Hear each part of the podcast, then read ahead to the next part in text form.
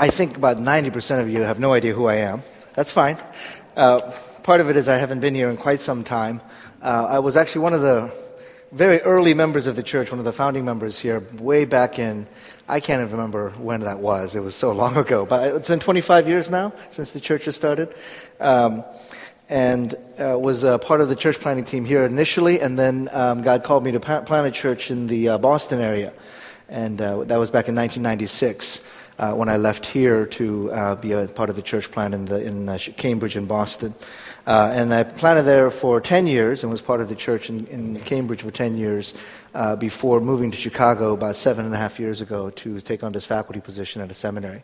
So I've been teaching in a seminary for about 7.5 years, and prior to that I was pastor. So it's been about 17.5 years since I was here as a pastor, but it's been quite a long time. But I'm glad to be here with you today. It's an honor to be able to worship with you. I just want to say a couple of minor comments. The first is I'm here in town for a conference in Baltimore. And it's a conference called, it's a joint conference called the Academy of American Religion and Society of Biblical Literature. So it's about as boring as it sounds. It's actually all the religion nerds and geeks in the United States and Canada gathered together to talk about really boring things. So I'm thankful that I was actually in 2 sessions this morning in Baltimore, rushed over here, and had a chance to sit in on some of the most brilliant minds that talk about theology and Christianity and faith, but some of the most boring people you're ever going to meet in your life. But what I appreciate is being able to come here and to worship with you. Because you can see the move of God, not just in the words that we write about and talk about in our books that we write as academics, but to experience the presence of God in worship. So I want to thank you for allowing me to be a part of your worship. The other comment that I wanted to make was my thanks to the youth group for just kind of grabbing me as I was coming into the sanctuary to pray with me. I remember when I was a teenager, my church back then was going through some very difficult times, and what I do remember is that the youth and children really gathered together to pray, and that's what saved that church. I really believe that. I really believe that when youth and children, those of you who are in this room praying for your church, when you pray for your church, that's when God will move. So take that very seriously, my admonition to you today, to keep praying for your church. Do not give up on your church, to keep praying for them, because it's your prayers, the youth and the children, that's going to make a difference here. Amen? Children and youth, pray for your parents, pray for your church, because that's going to bring transformation into this community. All right, well, I want to talk today from the book of Lamentations, of all books. Turn with me to Lamentations if you can find it. I'm actually working on a commentary, a book on Lamentations, which is what my wife says is I'm trying to write a book for 3 years and not sell a single copy. Because I've been working on this book for 3 years now, and very few people want to talk about the book of Lamentation. It's a very relatively obscure book of the Bible. How many of you have ever heard a sermon on the book of Lamentations before? Raise your hands. All right, 1 or 2. That's about right. I ask this question everywhere I speak, and about 1 or 2 people, 200, 300, thousands of people will always answer, yes, I've read through the book of Lamentations. But I think Lamentations is so important because in this day and age, we go through so much suffering. And suffering takes all different forms, and it takes all different shapes. But most of us don't know how to deal with suffering because we go to the passages that glosses over suffering, that make suffering into trite phrases, and reduces suffering into just a few catchphrases you can say, and now all of a sudden you're over it. I'll give you an example of this. A few years ago, I was at a conference. It was a conference on church planning. It's one of the largest conferences in the United States for Christians. Thousands of people gather together. I hate going to those conferences. Sometimes they're unbiblical. They just preach stuff that is not really in the Bible. They just kind of make stuff up. So I refused to go to the main session. I had a workshop I had to do. I did my workshop. I found a quiet corner and was reading. But then something happened. It was the Holy Spirit moved me to go to the bathroom. I really had to go to the bathroom that day. So I rushed to the bathroom, and it's one of those churches, sanctuary of about 10,000 people. It was one of those churches that it's so important what the pastor is saying that they pipe in the main session into the bathroom. So I was forced to listen to the main session that day. So there I am in the bathroom. I wasn't in there for that long, but I heard what the main point of this sermon was. The main point of this sermon to 10,000 Christian pastors gathered was, the sky's the limit, so reach for the stars. And I'm listening and saying, that sounds interesting. Now, let's see where he goes with that. So he repeats the phrase, the sky's the limit, so reach for the stars. I think, okay, he's going to bring in a Bible verse somewhere. No, the sky's the limit. So keep reaching for those stars. Okay, Jesus is going to show up somewhere in this sermon, but never did. Jesus never showed up anywhere in the sermon. The Bible never showed up anywhere in the sermon. It was just simple, a word or a catchphrase. The sky's the limit. So keep reaching for those stars. Had nothing to do with the Word of God. Because we don't know how to deal when trouble comes. We come up with trite phrases or simple ways of saying, well, the sky's the limit, so you'll get over your suffering. Reach for the stars and get beyond the struggles for today. We don't know how to deal with real suffering in our lives and in the world. I was reminded of this in the last couple of weeks. I don't know how many of you have been following the news of Typhoon Haiyan that devastated the Philippine Islands.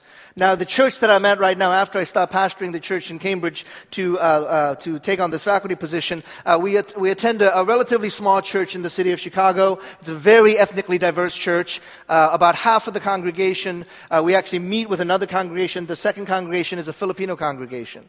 So the weekend that this typhoon struck, we had a number of members of the congregation, the Filipino congregation, come up and share of the devastation that they knew about firsthand, because their grandfather had just died in the Philippines.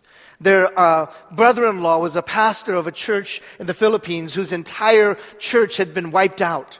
And story after story that we're hearing from our friends, our church members who are Filipino, talking about their brothers, their sisters, their children, their grandparents, their parents, who lost everything in the devastating storm.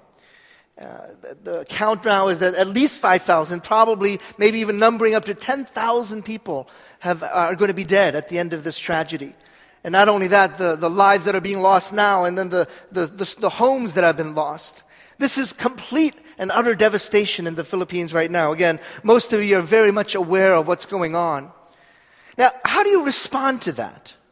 Especially as a Christian and as a theologian and as someone who teaches at the seminary, these are questions that pastors ask, not just congregations ask, but pastors ask that question. What's going on in the world when 10,000 people possibly could lose their lives, millions could possibly lose their homes, and these are Christians, these are believers? Where is God in the middle of this? How do we answer to immense suffering in the world? And maybe it's not that deep. Maybe it's not the loss of a home or a loved one like that they're experiencing in the Philippines. Maybe it's a loss of a job. Or maybe it's struggles within your family or painful family relationships or loss of friendships or a number of different things that could lead to us to think about suffering in the world. But how do we respond then to suffering? Or maybe more importantly, what does the Bible teach us about suffering? What is God's voice in the midst of that suffering? So I want to give you some background in the book of Lamentation. If we can put up chapter 3, there's going to be a little bit out of sequence. But let's look at chapter 3, verses 19 and 20. If you can turn in your Bibles to chapter 3, 19 and following. And then we're going to look at a passage in Jeremiah as well. But let's start with Lamentations chapter 3, verse 19 and following. I remember my affliction and my wandering, the bitterness and the gall. I well remember them, and my soul is downcast within me. Think of the images that are happening here. The ideal of affliction, wandering, bitterness, and gall. My soul is downcast within me. Those are very powerful images of a broken people, of a people that have been devastated. So I can imagine someone in the Philippines praying this prayer. Look at my affliction, my wanderings, the bitterness and the gall. Look how my soul is downcast as I am left homeless, without food and without water. I can imagine someone in the midst of the tragedy in Darfur, Sudan, the war-torn nation of Congo. I can imagine people crying out and praying these prayers. My affliction, my wandering, the bitterness and the gall, the fact that my soul is downcast within me. Now, this particular passage comes out of the story of Israel. The city of Jerusalem has just been destroyed. The northern powers that warred against Israel had destroyed pretty much all of Israel except for Jerusalem, the capital city. The capital city had some strong walls, so they were able to hold out the longest out of all the people of God. But eventually, the city of Jerusalem would fall. And in fact, because Jerusalem held out, the Babylonian conquerors were very ruthless to the city of Jerusalem. They burn the fields. They burn all the crops, and then they put salt into the crops and in the soil so nothing could ever grow from it again. And their land became a desert, the land that had once been flowing with milk and honey.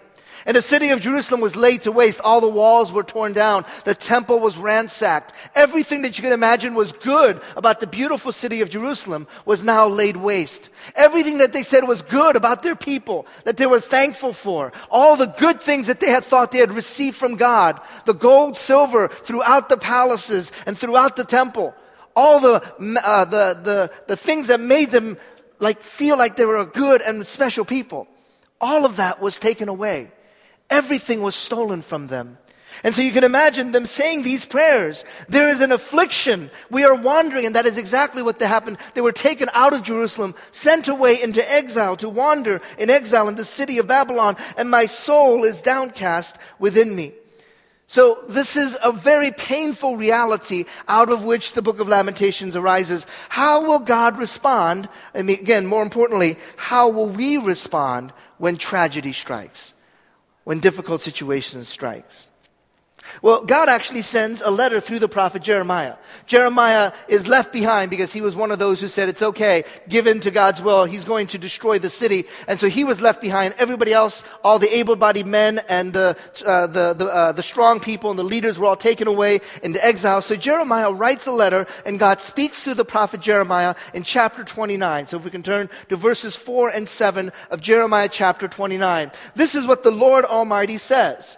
To those I carried into exile and from Jerusalem to Babylon. The next verse. Build houses and settle down. Plant gardens and eat what they produce. The passage goes on to say, marry and have sons and daughters. Increase in number there. The key verse here is, seek the peace and prosperity of the city to which I have carried you into exile. I want you to pay close attention to that phrase, seek the peace and prosperity. Now, all throughout the scriptures, that passage will come up over and over again. It's a formula that the Old Testament poets use. Seek the peace and prosperity. But the object of that peace and prosperity almost always is Jerusalem. Seek the peace of Jerusalem. All throughout the Old Testament, over and over again, you'll see the phrase, seek the peace of Jerusalem. But this is a complete change in what the Old Testament prophets are saying. Because instead of seek the peace and prosperity of Jerusalem, it says, seek the peace and prosperity of the city that I have sent you into exile, which was Babylon, the center of all that is evil in the world. Babylon, which throughout the scriptures is considered to be the place of sin and brokenness. And yet God says to the prophet Jeremiah, do not seek the peace and prosperity of Jerusalem right now. You need to seek the peace and prosperity of Babylon. And this is a complete turnaround. What God is challenging, what Yahweh is challenging his people, is that when times are tough, are you going to run away and hide? That was a very strong temptation for the people of God. They have just been laid waste. Their capital city is gone. Their land that was once flowing with milk and honey is now a barren and desert land. And all that they thought gave them meaning and purpose in their life was taken away, was ripped away from them. And now they're in a strange land. Of all places, they're captives to Babylon, the evil, wicked city. And their temptation is to give up, call it quits. Put their heads in the sand and say, I'm done with this. And that is oftentimes their temptation when suffering comes. To give up. I'm done with this. I'm going to bury my head in the sand and do away with all the problems around me. And that was the temptation facing the nation of Israel at that time. But God says, no. Seek the peace and prosperity to where I have sent you. Even if you don't feel it's the right place. Even if you feel it's the struggling place or a suffering place, seek the peace and prosperity of the city to which I have sent you. The illustration I often use about this is in the 20th century in American church history. In the early part of American church history, many of the cities of our nation were considered great, great centers of spiritual life. In fact, Boston at one point was called the city set on a hill so that the light could shine throughout the whole world. The founding fathers believed that the urban centers and the cities in the United States of America would be this great nation, great cities that shine their light all over the world, the Christian light. But what happens is that the narrative begins to change, and people begin to see the city not as a good place, but as a bad place. And then begin to see that the city is against them rather than for them. So in the 20th century, you see a very dramatic shift. A church that had been very engaged in the city or engaged in the culture, all of a sudden withdraws from the culture and doesn't want to have anything to do with the world around them. It's the temptation that they were faced with in Jeremiah chapter 29, to bury their head in the sand and say, we want to have nothing to do with the world. Now, part of this, by the way, is the way churches were built in the 1940s, 50s, and 60s. So if you ever visit a church built in the 40s, 50s, 60s, and 70s, you'll notice a certain type of architecture. The architecture is a slanted roof with a little bit of an arch on the side. And usually they'll have wood beams that kind of support the arch on the side. How many of you have been in church buildings like that with a slanted roof, kind of an arched roof and a little bit of an arch on the side? Very common form of architecture in the 1940s, 50s, 60s, and 70s. Now, when I first walked into a church building that looked like that, my first thought was, this is extraordinarily inefficient. It is a tremendous waste of space. Why? Because on a cold day, where does all the heat go? Right up into the rafters, right? And so I was pastoring in Boston. I now live in Chicago. There are a lot of cold days where it's really cold on where the congregation sits, and all the hot air is up there. So what do they do to fix that? They build ceiling fans, right? So you build a ceiling fan and you turn the ceiling fans, and then charismatics can't worship it there anymore because they hit their hands on the ceiling fans. So you have this kind of very inefficient use of space. And I began to ask the question, why were church buildings built like that? What's the purpose and intention behind it? Well, I was at a building dedication of a church like that in the 80s. They were talking about this beautiful building with this slanted roof and an arch side.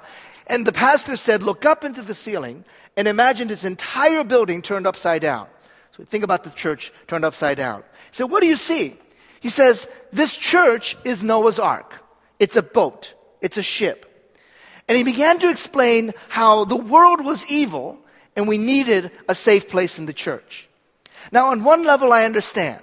There are problems. There's suffering in the world, and maybe we want to be in places of safe places. On another level, though, what it does is say, we don't care about the world.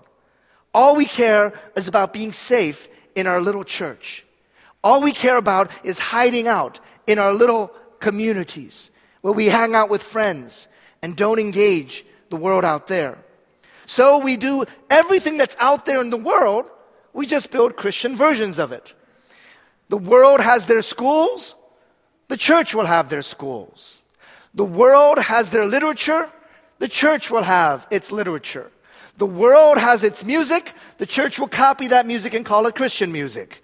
The world has its t-shirts, the church will have its t-shirts. The world has crayons, the church will have Christian crayons. Everything that's out there in the world, we develop a cheaper and not as good version of it in the church. We hid ourselves. We hid out in Noah's Ark. But God says here in Jeremiah 29, that is not your task in the midst of suffering. Suffering does not mean you run away. Suffering does not mean you hide. You recognize God's sovereignty even in the midst of that suffering. And you seek to build the houses, settle down, plant gardens, and you seek the peace and prosperity even in those places of suffering. The second temptation is also an interesting one. The first temptation is the temptation to hide, but the second temptation is to fix the problem yourself. Jeremiah 29 verses 8 and 9. Let's look at 29 verse 8 and 9. Do not let the prophets and diviners among you deceive you. 29 verse 8 and 9. You'll see there are two phrases. The prophets, who were the false prophets, and the diviners. And what was happening is that when Israel was sent away into exile, there were false prophets saying, don't worry about this exile. 1 year from now, 2 years from now, we'll be done. Jeremiah was saying, no, this is going to be generation and generation. You have to plant the crops there and live there because it's not going to be a quick fix. And the false prophets were saying what the people wanted to hear. Well, the people want to hear, we're not going to be here very long. The people want to hear, we're going to be gone next year. So we don't have to worry about the problems here. We're gone anyway.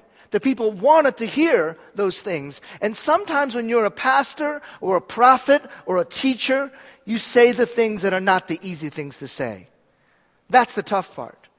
It's easy to say what you want to hear. It's easy for me to stand up there and say, the sky's the limit, so reach for the stars. It's harder to say, you're in the midst of suffering. And sometimes that might be where God wants you to be. You're in the midst of struggle. And sometimes that's where God might want you to be. The temptation in Jeremiah 29 that Jeremiah is addressing is, do not let the false prophets and the diviners fool you. Now, that's an interesting phrase there as well, the idea of divination. False prophets were using divination in order to get the answers they wanted. Divination is the employing of magic and idolatrous formulas to get the answers they want. That's why the people of Israel were always strongly tempted by idolatry. Because idolatry was simple. It operated under a very basic formula. It's like a vending machine. You go to work, you go to a vending machine, you put in, how much is a soda these days? $2. You put in $2 for a soda, you put in $2, and then you punch the numbers, right? A7. And you expect a Diet Coke to come down. And a Diet Coke doesn't. It's Mountain Dew. Said, I didn't want Mountain Dew. This has too much sugar and too much caffeine, so I don't want it. And so you call that 1-800 number and say, they gave me a Mountain Dew instead of a Diet Coke. You get upset because that's not the way vending machines are supposed to work. You punch in your number, you put your right thing in, you get the exact product that you want. That's a vending machine. Idolatry operates the same way. It's a vending machine.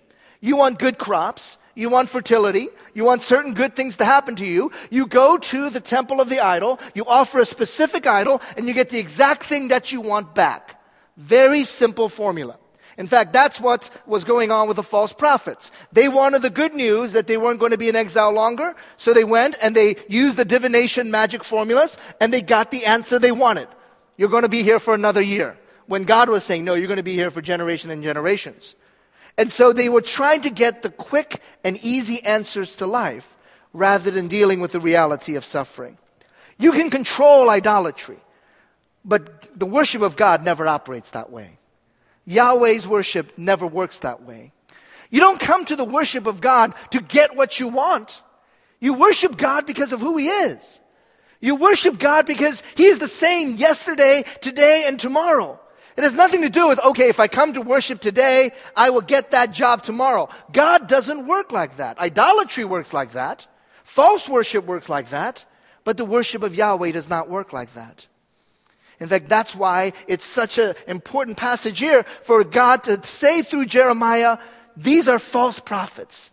These are magic divination people. Do not trust them. Do not believe in them. Because they will give you what they want to hear, what you want to hear. But sometimes you need to hear the truth more than what you want to hear. So what then is the option? God rejects in Jeremiah this notion of you're going to run away and hide. God rejects this notion of you're going to fix the problem yourself and you're going to get all the answers that you want. Instead, the answer is the entire book of Lamentations. Because Lamentations is the biblical response to suffering for Jerusalem falling, Jerusalem's falling. Lament or lamentation is how we respond to the suffering in the midst of us. And here are some great things about lament. Lament is honesty. Lament focuses on God and not on ourselves. So we'll begin here with verse 21, where you see here the introduction of lament by this phrase, "Yet this I call to mind, and therefore I have hope. Because of the Lord's great love, we are not consumed. For His compassions never fail, and they are new every morning. Great is your faithfulness." Now look at that phrase there. There are three words I want you to pay attention to. Yet, therefore, because. Now I know they sound like very simplistic ways, but if you understand those three words in this passage, you got a huge chunk of Christianity under your belt. Yet, therefore, because. It means that our circumstances are never the last word because God is able to do. Therefore, because. That our circumstances, what's going on in our lives is never the final word because there is God who answers that final word. And that's why we see this explication of the Lord's great love. His compassions never fail. They are new every morning. great is thy faithfulness. Now, I love the phrasing that's happening here. Some of you know this, the idea of the Lord's great love. Now, that's a mistranslation. The word love is oftentimes translated as loving kindness. Again, a horrible translation. The accurate translation of the Hebrew word chesed here is faithfulness, covenant loyalty. Now understand that piece for a moment. We translate it in the English as loving kindness. And that sounds so sweet and so nice and so gentle. And it's so wonderful that God loves us in this way. That is true, but that's not what this passage is saying. You can find out in other portions of Scripture. But in this passage, the assurance that God will take care of us is not touchy-feeliness. It is His covenant loyalty. Notice the difference. There is touchy-feely romantic love. And men, you should have that towards your wife. That's good. But I hope you also have a covenant loyalty love. Now, in Western culture, we kind of gravitate towards the touchy-feely romantic love. But maybe it's more important to have the covenant loyalty love as well. In this passage, God is emphasizing His character, not as necessarily as the touchy-feely love, but really as the covenant loyalty love. Now, what does that mean? Covenant loyalty, or chesed, or loving kindness, or steadfastness. What does that mean in this passage? It means that no matter where we are coming from, God's faithfulness to us will always be there. He is constant. Why? Because He has made a covenant with us. And because of who He is, not because of how He feels, because of who He is, He will follow through. It's not a touchy-feely love. It is a covenant loyalty love. It is not based on the emotions of the day. It is based upon who He is, His character. Now, if I understand that, it really opens my eyes to what it means to go through suffering. And maybe even punishment. Now, those of you know, it's hard to believe, but I am now a parent of a teenager. It's unbelievable. My daughter turned 13 years old a couple of weeks ago. I am now the parent of a teenager. She just turned 13. She acts like she thinks she's 30 or 45 years old. And those of you with parents who have teenagers know what I'm talking about. It's been amazing to kind of try to deal with two kids who have very different personalities, right? And so as a parent, I'm realizing how extraordinarily fickle I am and how extraordinarily inconsistent I am. Some of you parents know this. You know, my son burns down the house. Hey, no Xbox for a week. But Dad, the Xbox melted in the burning of the house. It's okay, no Xbox for a week. My daughter gets an A- in math. You're grounded for life. Forget it. You're not going anywhere for the rest of your life until you bring that A- up to an A. Now, what I'm realizing is that there are a lot of different ways that I approach punishment. Because I'm fickle. I'm human. I'm governed by things outside of the Scriptures. Or it's just the way I am. It's just the way human beings are. The good thing is God doesn't treat us that way. God is consistent, faithful, loving kindness. Whereas I am very inconsistent in my parenting. I know that. My kids tell me that all the time. God is consistent, faithful, covenant loyalty. And to be honest, I would rather have that God be my God and Lord and Savior and Master of the entire universe than a God who changes His mind all the time. A God who is faithful in covenant loyalty. So our job as Christians then is not to seek the warm, fuzzy feelings from God, but to worship the true character of God. That He is the same yesterday, today, and tomorrow. And that's why His compassions never fail. His mercy endureth forever. Again, that's why I love the book of Lamentations, because lament moves not just from a God who is consistent and stable, a God who is the same yesterday, today, and tomorrow, a God who is always there through all the different circumstances of life, but this God is so secure in who He is that He allows us to actually talk back to Him. Lamentations has a very unique genre of literature. It's called dialogical lament. And this is a unique aspect of literature in the Old Testament. Because all the other Old Testament books and all the other ancient Near Eastern texts, this doesn't exist in other ancient Near Eastern texts. In other ancient Near Eastern texts, people don't talk back to God. You just don't do it. But Lamentations, actually people talk back to God. What's amazing about Lamentations is God never speaks throughout the entire book. He doesn't say a word. He doesn't respond. He just listens. And all throughout Lamentation, I read you a portion that's like the only positive verses in all of the book of Lamentation. The rest of it is just lamenting and wailing and weeping over the suffering reality. Over and over again. Verse 43 says, "You have covered yourself with anger and pursued us. You have slain without pity. You have covered yourself with a cloud so that no prayer can get through." Isn't that a powerful image? You've had prayer lives like that before, right?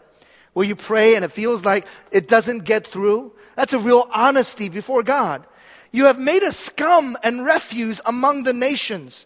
All our enemies have opened their mouths wide against us. We have suffered terror and pitfalls, ruin and destruction. Streams of tears flow from my eyes because my people are destroyed. My eyes will flow unceasingly without relief until the Lord looks down from heaven and sees." This is honesty. This is truth before God. I'm at a stage in my life, and I've grown in this over the years, that in my relationship with God, what I treasure the most is not that He gives me good things or makes me feel good, but that He allows me to be honest with Him. I'm at a point where I think if He took everything else away, if He would just let me be honest before Him, that would be worth it. The problem with the church sometimes is the one thing we've taken away is honesty before God. And we add all the other stuff on. You need to look a certain way. You need to have a certain job. You need to pray a certain way, worship a certain way. You need to accomplish a certain thing. You need to be a certain way, behave a certain way, do a certain thing. And then we forget that maybe at the heart of our Christian faith is that we are honest with God. Lamentations is a reminder. He's not asking you to be a certain way, to do a certain thing. Because the minute He asks you to do that, you are no longer under the covenant of grace, you're under the covenant of works. And you have to earn God's favor and love. But He asks you for His honesty, for your honesty, to tell the truth before Him, to speak your heart before Him. If you can't be honest before God, who are you going to be honest before? Are you honest before God? Are you willing to weep before Him? And say, "I don't know if we're going to get through this, God. I don't know if my family's going to make it. I don't know if economically we're going to survive. I don't know if our church is going to make it. I don't know what the next stage is. I have no idea. I'm upset that this is happening. I'm in pain that this is happening. I'm struggling because this is happening." But maybe that's what we need to say to God. The honesty, the dialogue between us and God. You can talk to Him. He can handle it. He's heard everything, believe me. He's heard all of it. A very good friend of mine is a seminary professor, one of the best cussers I've ever met. Seminary professor, amazing cusser. Every other word is a cuss word. He's amazing. But it sounds theological because he's a theology professor. And I ask him, I'm not going to say his name, but, whatever your name is, thank you for doing that. Because sometimes when he speaks, he cusses, and sometimes when he prays, he cusses. Because that means if God can listen to your prayers with a four-letter word, every other word being a four-letter word, then I think He's okay with my prayers when I'm a little bit upset. That's true. Because God listens to His prayers. Yes, they're punctuated with certain colorful euphemism and language, yes, but God still hears His prayers.